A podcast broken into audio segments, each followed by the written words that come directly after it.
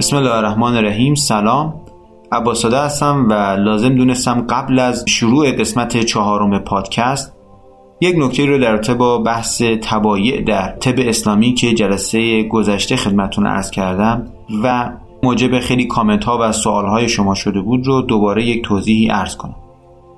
اول در تو با واژه بسیط و مرکب. ما بعضی وقتا یک چیزی رو میگیم بسیط یعنی ساده است. مثلا به یک نفر میگیم شما طبعت گرمه. میشه بسیط. به یک نفر میگیم شما طبعت خشکه. طبعش بسیطه یعنی مرکب از دو معلفه نیست. صرفا گرمی داره صرفا خشکی داره. اما یک موقع به شخصی میگیم شما طبعت گرم و خشکه. همون صفرا. این مرکبه یعنی ترکیب شده از دو چیزه گرمی و خشکی. یا به یک نفر میگیم شما طبعت بلغمه. یعنی چی؟ یعنی شما طبعت ترکیبی از سردی و تریه. پس طبعش میشه مرکب.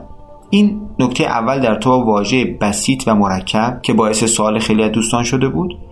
نکته دوم اینو در جای باشین چون این به مباحث رو من به صورت تصویری ضبط کردم و اینجا فقط صوتش رو خدمت شما تقدیم می‌کنیم. بعضی قسمت من اشاره می‌کنم میگم پایین جدول بالای جدول.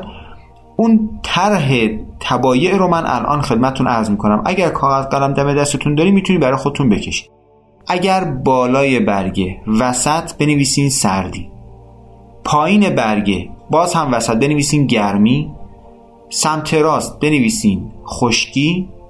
و سمت چپ بنویسین تری.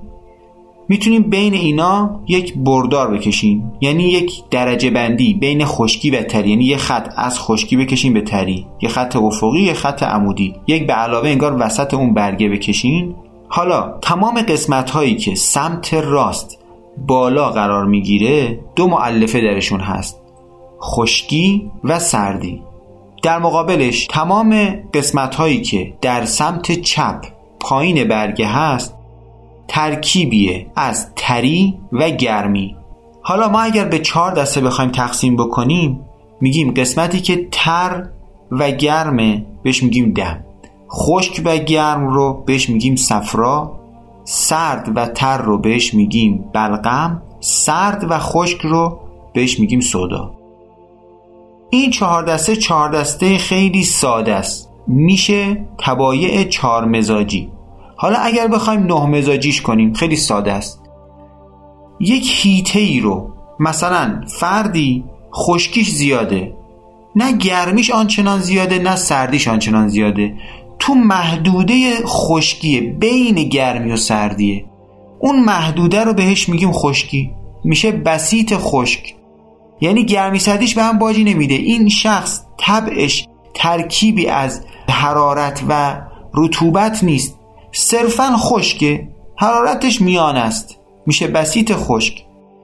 یک تب میشه تری یک تب میشه همون بسیط گرم یک تب هم میشه سرد.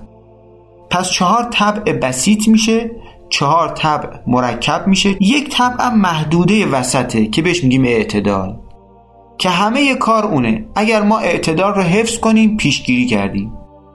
مریضی یعنی خروج از اعتدال. درمان یعنی رساندن به اعتدال. این توضیحی بود که در با این بحث جلسه قبل خدمتتون از کردم. البته دوباره هم این موضوع رو من الان در جلسه چهارم خدمتتون عرض می‌کنم. می‌دونم جلسه سوم و چهارم اون یه خورده سنگین بود به خاطر که بحث تبایعه ولی از جلسه ششم به بعد ششم هفتم به بعد دیگه مباحث خود کاربردی تر و ساده تر میشه. البته کسی که بخواد اون مباحث رو ازش استفاده بکنه لازمش اینه که تبایع رو ولو در حد کم مفهوم بلغم صفرا و در ادامه که حالا علائمشون رو میگیم اینی که حداقل هر فردی بتونه طبع خودش رو تشخیص بده که بخواد از بقیه مباحث هم استفاده بکنه.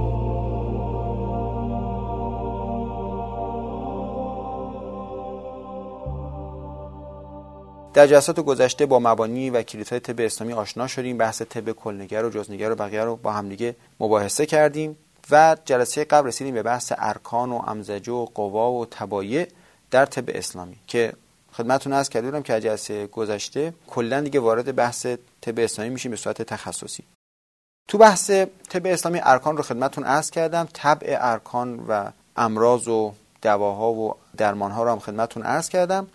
حالا می‌خوایم بحث تبایع رو یعنی اون چهار طبع که اللحاظ اسمی و حتی اللحاظ شرایطشون بین طب سنتی و طب اسلامی با هم دیگه تقریبا یکی هستن رو خدمتتون عرض کنم که اون چهار خلط اصلی و اون چهار طبع اصلیه که میشه صفرا دم بلغم و سودا. ارکان بسیط بودن یعنی ارکان ما خاک بود که خشک بود آب بود که تر بود روح بود که سرد بود و نفس بود که گرم بود. حالا برایند اینها در بدن ما یه برایندی می‌رسه. همون مثال ترشی و شیرنی که خدمتتون هست کردم. برایند تهش ممکنه یه نفر بشه صفراوی ممکن نفر بشه دموی ممکن نفر بشه بلغمی یا یه نفر بشه سودابی. البته بگم همیشه تبع دونستن تبع صرف اسم نیست. یعنی اون کسی که تبع رو تشخیص میده خیلی تفاوت داره با اون کسی که تبع رو میشنوه. یعنی من یه موقع به یه نفر میگم آقا شما صفرابی هستی. شما بلغمی هستی. اون ته اینو حتی اون شخص نمی‌تونه متوجه بشه. حتی یک طبیب دیگه هم نمی‌تونه متوجه بشه. چرا؟ چون بازه و محدوده تبایع زیاده. قسمت بالای جدولمون قسمت سردی. یک نفر اینجا باشه بهش میگیم سودابی. این قسمت نزدیک مرکز هم باشه بهش میگیم سودابی. این قسمت نزدیک به خشکی هم باشه بازم بهش میگیم سودابی. یا حتی در برایند هر دوتا رو کامل داشته باشه بازم بهش میگیم سودابی. تمام اینا اسمش سوداه. ولی اون کسی که این قسمت میشه عمدتا سرد کسی که این قسمت میشه عمدتا خوش حتی ما بعضی از تقسیم بندیامون تقسیم بندی نه مزاجیه. یعنی میایم میگیم چهار خلط رو بسیط در نظر می‌گیریم که این خیلی دقیق تره. میگیم چهار خلط رو بسیط در نظر می‌گیریم که میشن خشکی و تری سردی و گرمی یک خلط میشه تعادل چهار خلط هم میشه مرکب که همون گرم و خشک و گرم و تر و سرد و تر و سرد و خشکه. این صورت نه مزاجی رو هم داریم. به حال این مقدمه که خدمتتون از کردم برای اینه که در کل به یک اسم اکتفا نکنیم. یک نکته. نکته دومی که وقتی به نفر میگیم صفرابی این نیست که این هیچی از بلغم نداره. وقتی به یک نفر میگیم دموی این نیست که این هیچی از سودا نداره. همه ما هر چهار خلط رو داریم. برایند اینه. و درمان باید نسبت به اون خلط تجویز بشه. یا برنامه غذایی و برنامه تمرینی و سبک زندگی باید بر اساس اون تنظیم بشه. برای شناخت تبایع اینکه ما بدونیم الان طبعمون چیه یک سری علائمی داریم توی علائم اول من یک دستبندی خیلی راحت و کلی بکنم. بعد برسیم باز به هر کدوم از اینا به صورت مجزا. ببینیم ما قسمت تر و قسمت خشک رو اگر بخوایم به دو قسمت تقسیم کنیم این تمام خلط های تر تمام خلط های خشک. بگیم گرم و تر و سرد و تر گرم و خشک و سرد و خشک. یک راه ساده واسه تشخیص داره. تشخیصش چیه؟ به این صورتی که تمام افرادی که طبع تر دارن یعنی متابولیزم بدنشون کندتره یعنی چاقترن. افرادی که طبع تر دارن آدمهای وزن بالاتری هستن. آدمایی که تبایع خشک دارن. حالا چه سرد و خشک چه گرم و خشک. اینا افراد لاغرتری هستن. حالا هر چقدر لاغرتر خشکتر. هر چقدر چاقتر تریش بیشتر. این البته خیلی سیمپل و سادهشه که خدمتتون هست کردم. بعد باز تو گرمی و سردی راحت می‌تونیم تشخیص بدیم. مثلا میگیم بین سرد و خشک و گرم و خشک چجوری تشخیص بدیم؟ خیلی ساده است. اگر ما خشکی رو در میگیم اونایی که اسهال میشن یبوست اصلا نمیشن. پوستشون چربه گرم و خشک. اونایی که نه یبوست میشن. پوستشون خشکه چروکیده است. یبوستشون هم بالای خوابشون هم کمه میگیم سرد و خشک. توی اون طرف توی تری ها میگیم اونایی که یبوست میشن. بدن پرموتری دارن میگیم گرم و تر. اونی که بدن کموتری داره سفیدتره کمخونتره که یبوست نمیشه اونو میگیم سرد و تر. این حالت خیلی خیلی ساده شه البته همیشه به این سادگی نیست تشخیص طبع. یک قدم سختترش می‌کنم یک قدم دقیق ترش می‌کنم. یک قدم سومی هم داریم. قدم دوم دقیق تر رو می‌خوام خدمتتون عرض کنم. ببینید توی صفرا خیلی وقتا ما علائممون نسبت به یک خط ممکنه مساوی باشه با علامه یک خلط دیگه. باید 4 5 رو با هم در نظر بگیریم. تو بحث علائمی که ذکر می‌کنیم شاید بتونیم ما برای هر خلطی 20 تا علامت ذکر بکنیم. اما من اون اصلی هاشو اونایی که بارامش بالاتره رو خدمتتون عرض می‌کنم. اونایی که بازبارمش کمتر باشه رو خدمتون عرض می‌کنم چون معمولا اونها باعث میشه که به اشتباه بیفتیم. هفت نشانه برای هر خلط من خدمتون عرض می‌کنم. خلط صفرا که اولین خلط بدنه. این افراد اصلا یبوست نمیشن. حتی خیلی وقتا اسهال هم میشن. یعنی ما اصلا اسهال صفرابی زیاد داریم. این قدم اول. دو این افراد پوسته چربی دارن موهای چربی هم دارن. عمده ملاک چربی ما مخصوصا در پوست صورته. از خواب که بلند میشن اولی که از خواب بلند میشن صورتشون رو که می‌خوان بشورن صبح از خواب پا میشن. اگر مخصوصا پیشونی بینیشون اینا چربه یعنی دستشون چرب میشه یا وقتی دست می‌کشن دستشون چرب میشه این افراد بیشتر احتمالش هست که صفراوی باشن. این میشه نشانه اول و دوم. پوست چرب یا بوسد ندارن. سه خوابشون زیاده علاقه به خواب دارن ولی دوست ندارن سر شب بخوابن. معمولا اینجور افراد دوست دارن تا نصف شب بیدار باشن صبح تا لنگ ظهر بخوابن. وقتی از خواب بلند میشن خیلی وقتا کرختن سنگینن موقعی که از خواب پا میشن. یعنی از خواب پا شده ولی از تخت نمیاد پایین. این در آدم های صفرابی بیشتره. پرخاش و عجله در افراد صفرابی زیاده. هم دوست دارن تونتون صحبت کنن هم عجلهشون زیاده هم معمولا آدمای باهوشی هن. یعنی زود یک بحثی رو تحلیل می‌کنن. اگر نفر بخواد باشون صحبت کنیم که تونتون بگو سوالتو بگو. افراد صفرابی اینطوریه. معمولا حافظه های خوبی دارن مخصوصا حافظه بلند مدتشون اما اگر صفرا خیلی زیاد بشه تمرکزشون کم میشه. یعنی دیگه نمی‌تونن خیلی تمرکز بکنن. آدمای خلاقی هستن خیلی وقتا مخصوصا تو شوخ طبعی ید طولایی دارن.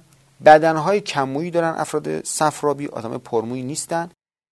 عمدتا صورتشون زرده یعنی چهرهشون به زردی می‌زنه و لاغرندامن. اینها میشه نشانه های اصلی یک آدم صفراوی. البته بازم از این هفته خود بیشتر خدمتتون عرض کردم ولی خب اینایی که گفتم اهمش بود. طبع دوم طبع دمه. افراد دموی خیلی وقتا یبوست میشن. خواب افراد دموی هم زیاده و بعضی وقتا در طول روز هم خیلی دوست دارن چرت بزنن و خواب آلوده میشن.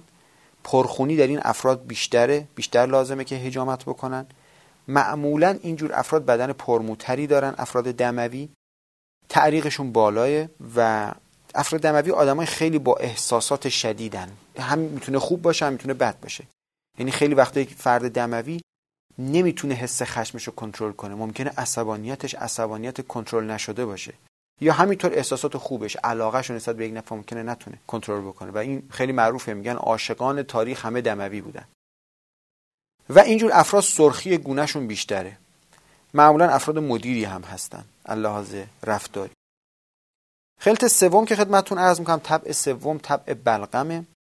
بلغمی ها یبوست ندارن.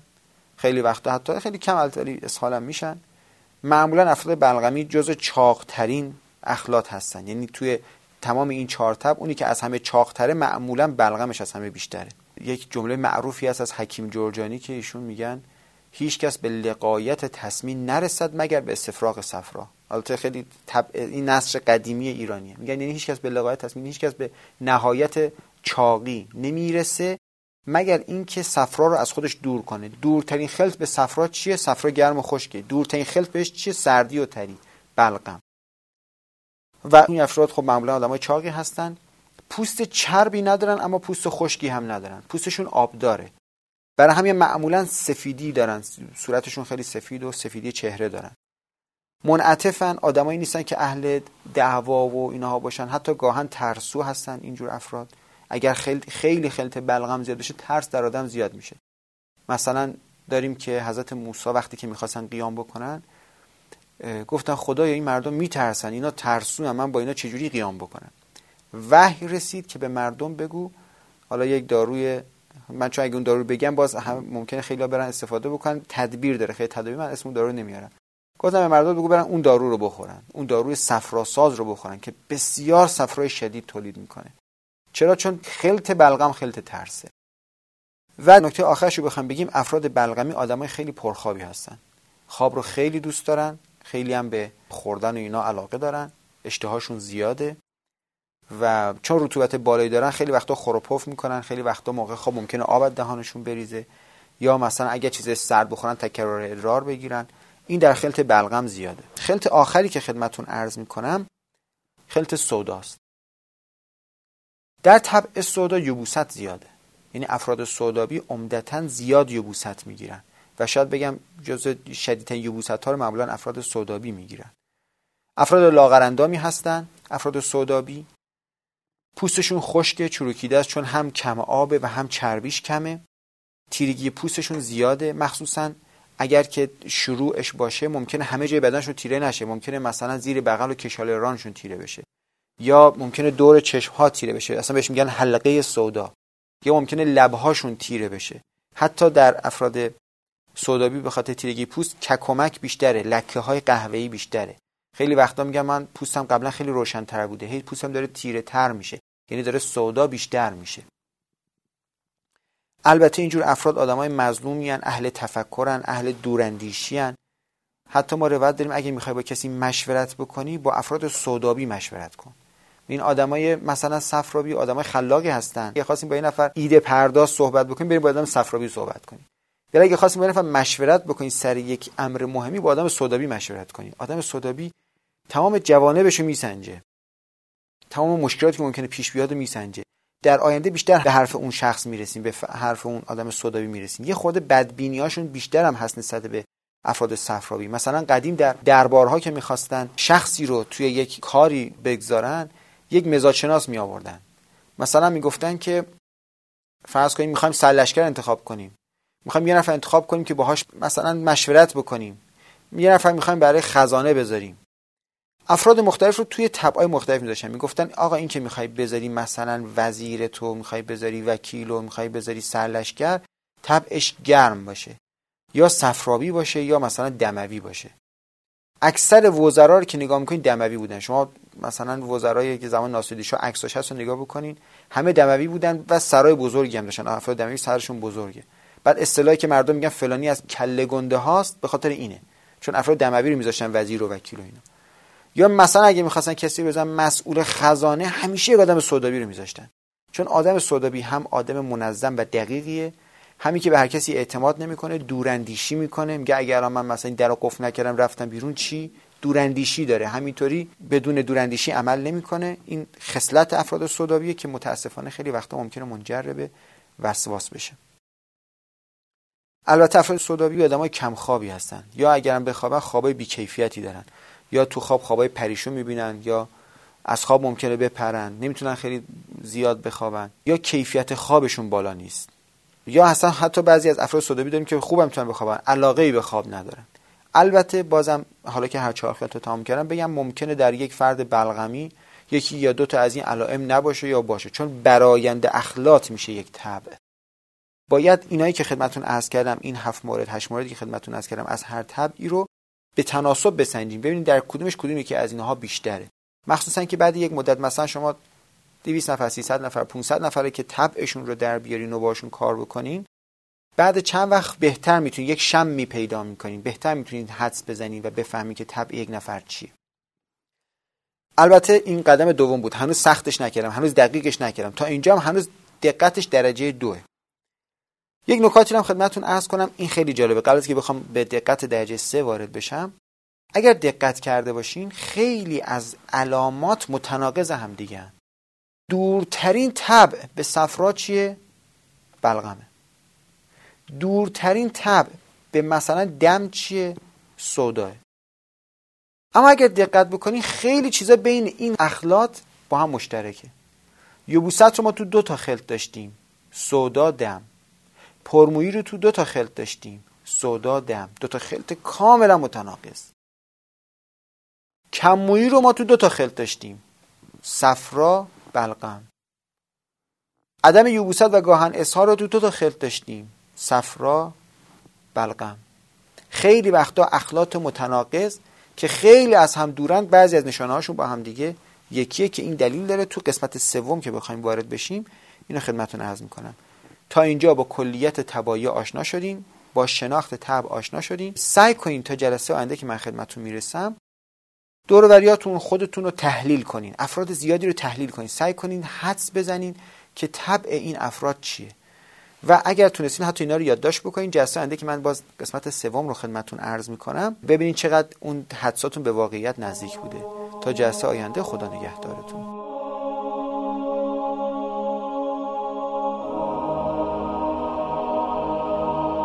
صدایی رو که گوش کردید قسمت چهارم پادکست های من بود که می‌تونید با جستجو کردن حکیم عباسزاده در تمام نرم پادکست پیداش کنید و با توجه به سریالی و آموزشی بودن مباحث بهتره که از قسمت اول گوش بدید. اما امروز 15 خرداد سال 98 لازم می‌دونم یک نکته مهم رو خدمتتون عرض کنم. اونم اینه که با وضع موجود خودتون باید به فکر سلامتی خود و خانوادتون باشید. سوسیس، کالباس، پفک، چیپس، نوشابه همه اینا سیب سلامت دارن. از اون طرف دائم از اداره بهداشت مراجعه می‌کنن به عطاری ها برای اینکه چرا روی یک بسته نعنا برچسب نعنا چسبوندین پرونده تشکیل میدن جریمه می‌کنن به هزار تا مشکل ایجاد می‌کنن. امروز عطاریایی که دارن گیاه های اصیل که از یا کشاورزا افرادی که گیاه ها رو از توی بیابونا و دشتا جمع می‌کنن شکارچی که بعضی از داروهای جانوری رو میارن. به اینا شدیدن داره فشار میاره اداره بهداشت که خب چرا اینا فعلا هزار جور پرونده و جریمه و دادگاه و اینا دارن تشکیل میدن. از اون طرف عطاریایی که نباید اسمشون رو بذاریم عطاری شبه عطاریایی که داروهای کثیف هندی رو که دیدین معمولا مثلا عکس یک خانمی روشه یا یک نوشته شعاری علکی روش داره. چیزایی که اصلا خودون عطار نمی‌دونه تو این چی هست. هیچ اعتراضی بهش نمی‌کنن و کاریش ندارن. از اون طرف هر روز تو رسانه ها شما ببینید میگردن تو سوراخ سنبای این کشور. اگه یک نفری یک گوشه‌ای یک کارگاهی داشته باشه که اون کارگاه هم به خاطر عدم نظارت خودشون به اونجا رسیده باشه سریع اینو فیلم برداری می‌کنن بعد میان اینو پخش می‌کنن. همه افراد دلسوز طب اسلامی و طب سنتی رو با همینا جمع میبندن. میگن مردم اینا دارن این کارا رو می‌کنن اینا دارو تقلبی تولید می‌کنن اینا دهشت کثیف دارن دارو تولید می‌کنن. به اینا اعتماد نکنیم بیاین به این طب کلاسیک ما اعتماد کنیم. به طب کلاسیک ما که کنار بیمارستانمون صد خونه می‌سازیم. هر تعدادی رو بکشیم اصلا لازم نیست جوابگو باشیم. چون کارشناسش هم خودمونیم. یعنی فردا اگه کسی بمیره شما اعتراض بکنیم بعد بره پزشکی قانونی اونم دست ماه اونم زیر نظر ماه مثالی من بزنم تو این بحث رسانه خیلی جالب یک شخص اسم نام مرداک خیلی رسانه های زیادی داره. یک حرفی زده بود یک ادعایی کرده بود خیلی جالب بود. که قدرت من انقدر زیاده که اگر بخوام بزرگترین و سختترین دروغ دنیا رو بگم مثلا خودش مثال زده و گفت من اگه بخوام بگم رئیس جمهور آمریکا مرده. بیشتر کسی که در رسانه ها و معروفه و همه جا خلاصه ازش صحبت میشه ما اگه اعلام بکنیم مرده خیلی براش سخته که اثبات کنه نمرده. من رسانه متعدد دارم اعلام می‌کنم امروز رئیس جمهور آمریکا مرد همه باور می‌کنن حالا بیاد یک فیلم از خودش منتشر کنه که نه من نمردم من زنده ما میگیم قبلا ضبط شده. اصلا بدلشه. اصلا با کامپیوتر درست کردن. خلاصش قدرت رسانه ها همینه. قدرت رسانه ها اینه که امروز تونستن کاری بکنن که مردم ما صرفا درمان رو در طب کلاسیک بدونن. کاری کردن با تخریب چند ده سالشون که مردم از طب قوی که داشتیم رو برگردونن و وضع امروز ما شده این. در رسانه‌ای که روغنای نباتی و مایع ارزون. مثلا روغنی رو به اسم روغن تخم آفتابگردون که از 5 کیلو تخم آفتابگردون ارزون تر یک لیترشو دارن میدن با این حال سود بسیار بالایی دارن که کارخونه‌ها به این عظمت زدن تبلیغات می‌کنن اینا و بسیار مضرن. و دیگه فکر نمی‌کنم کسی شک داشته باشه که اینا چقدر فاجعه اند از لحاظ ضرر. توی رسانه ما امروز به عنوان یک روغن مفید حافظ سلامت داره تبلیغ میشه. اصلا چه بهتر که توی رسانه از طب ما تعریف نکنن؟ تا زمانی که سوسیس و کالباس و نوشابه سیب سلامت دارن اصلا چه بهتر که به محصولات سالم که مواد نگه دارنده نمی‌زنن سیب سلامت ندن؟ البته منم می‌دونم گفتن این حرف ها اصلا تبعات خوبی نداره. ولی به تازگی بنا به یک سری دلایلی مجبور شدم چند روزی تو چند تا بیمارستان مختلف سر بزنم. واقعا دلم به درد اومده. می‌دونم این حرفای من و امثال منم هیچ چیزی رو توی مملکت عوض نمی‌کنه. ولی من وظیفه دارم بگم و تا حدی که می‌تونم با تولید این پادکست ها و آموزش مردم رو آگاه کنم. شما هم این پادکست ها رو برای افرادی که دوستشون دارید و سلامتیشون براتون مهمه بفرستین. از همکاران هم می‌خوام با صبر و تحمل مسیرشون رو ادامه بدن که دانستن ایجاد وظیفه و دین می‌کنه و سکوت و کنار کشیدن امروز شاید خیانت حساب بشه. به حال من آنچه شرط بلاغه است با تو می‌گویم. تو خواه از سخنم پند گیر خواه ملا